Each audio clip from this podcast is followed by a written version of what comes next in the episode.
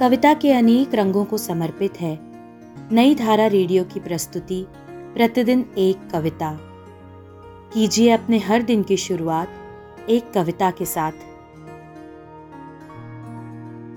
आज सुनिए चंद्रकांत देवताली की कविता, प्रेम पिता का दिखाई नहीं देता, मेरी यानी मौलश्री की आवाज़ में। तुम्हारी निश्चल आँखें तारों सी चमकती हैं मेरे अकेलेपन की रात के आकाश में। प्रेम पिता का दिखाई नहीं देता।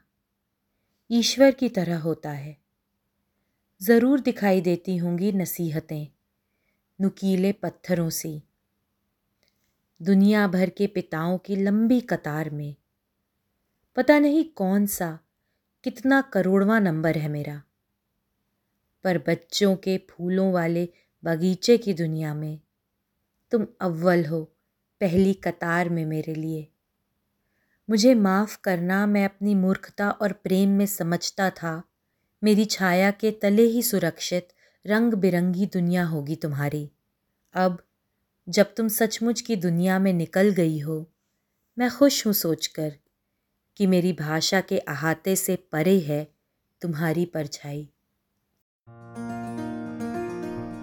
आज की कविता को आप पॉडकास्ट के शो नोट्स में पढ़ सकते हैं।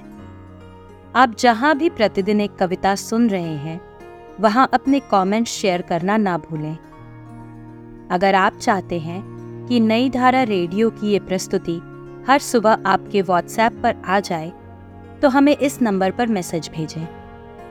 Seven four two eight seven seven five three seven six कल एक और कविता के साथ फिर मिलेंगे।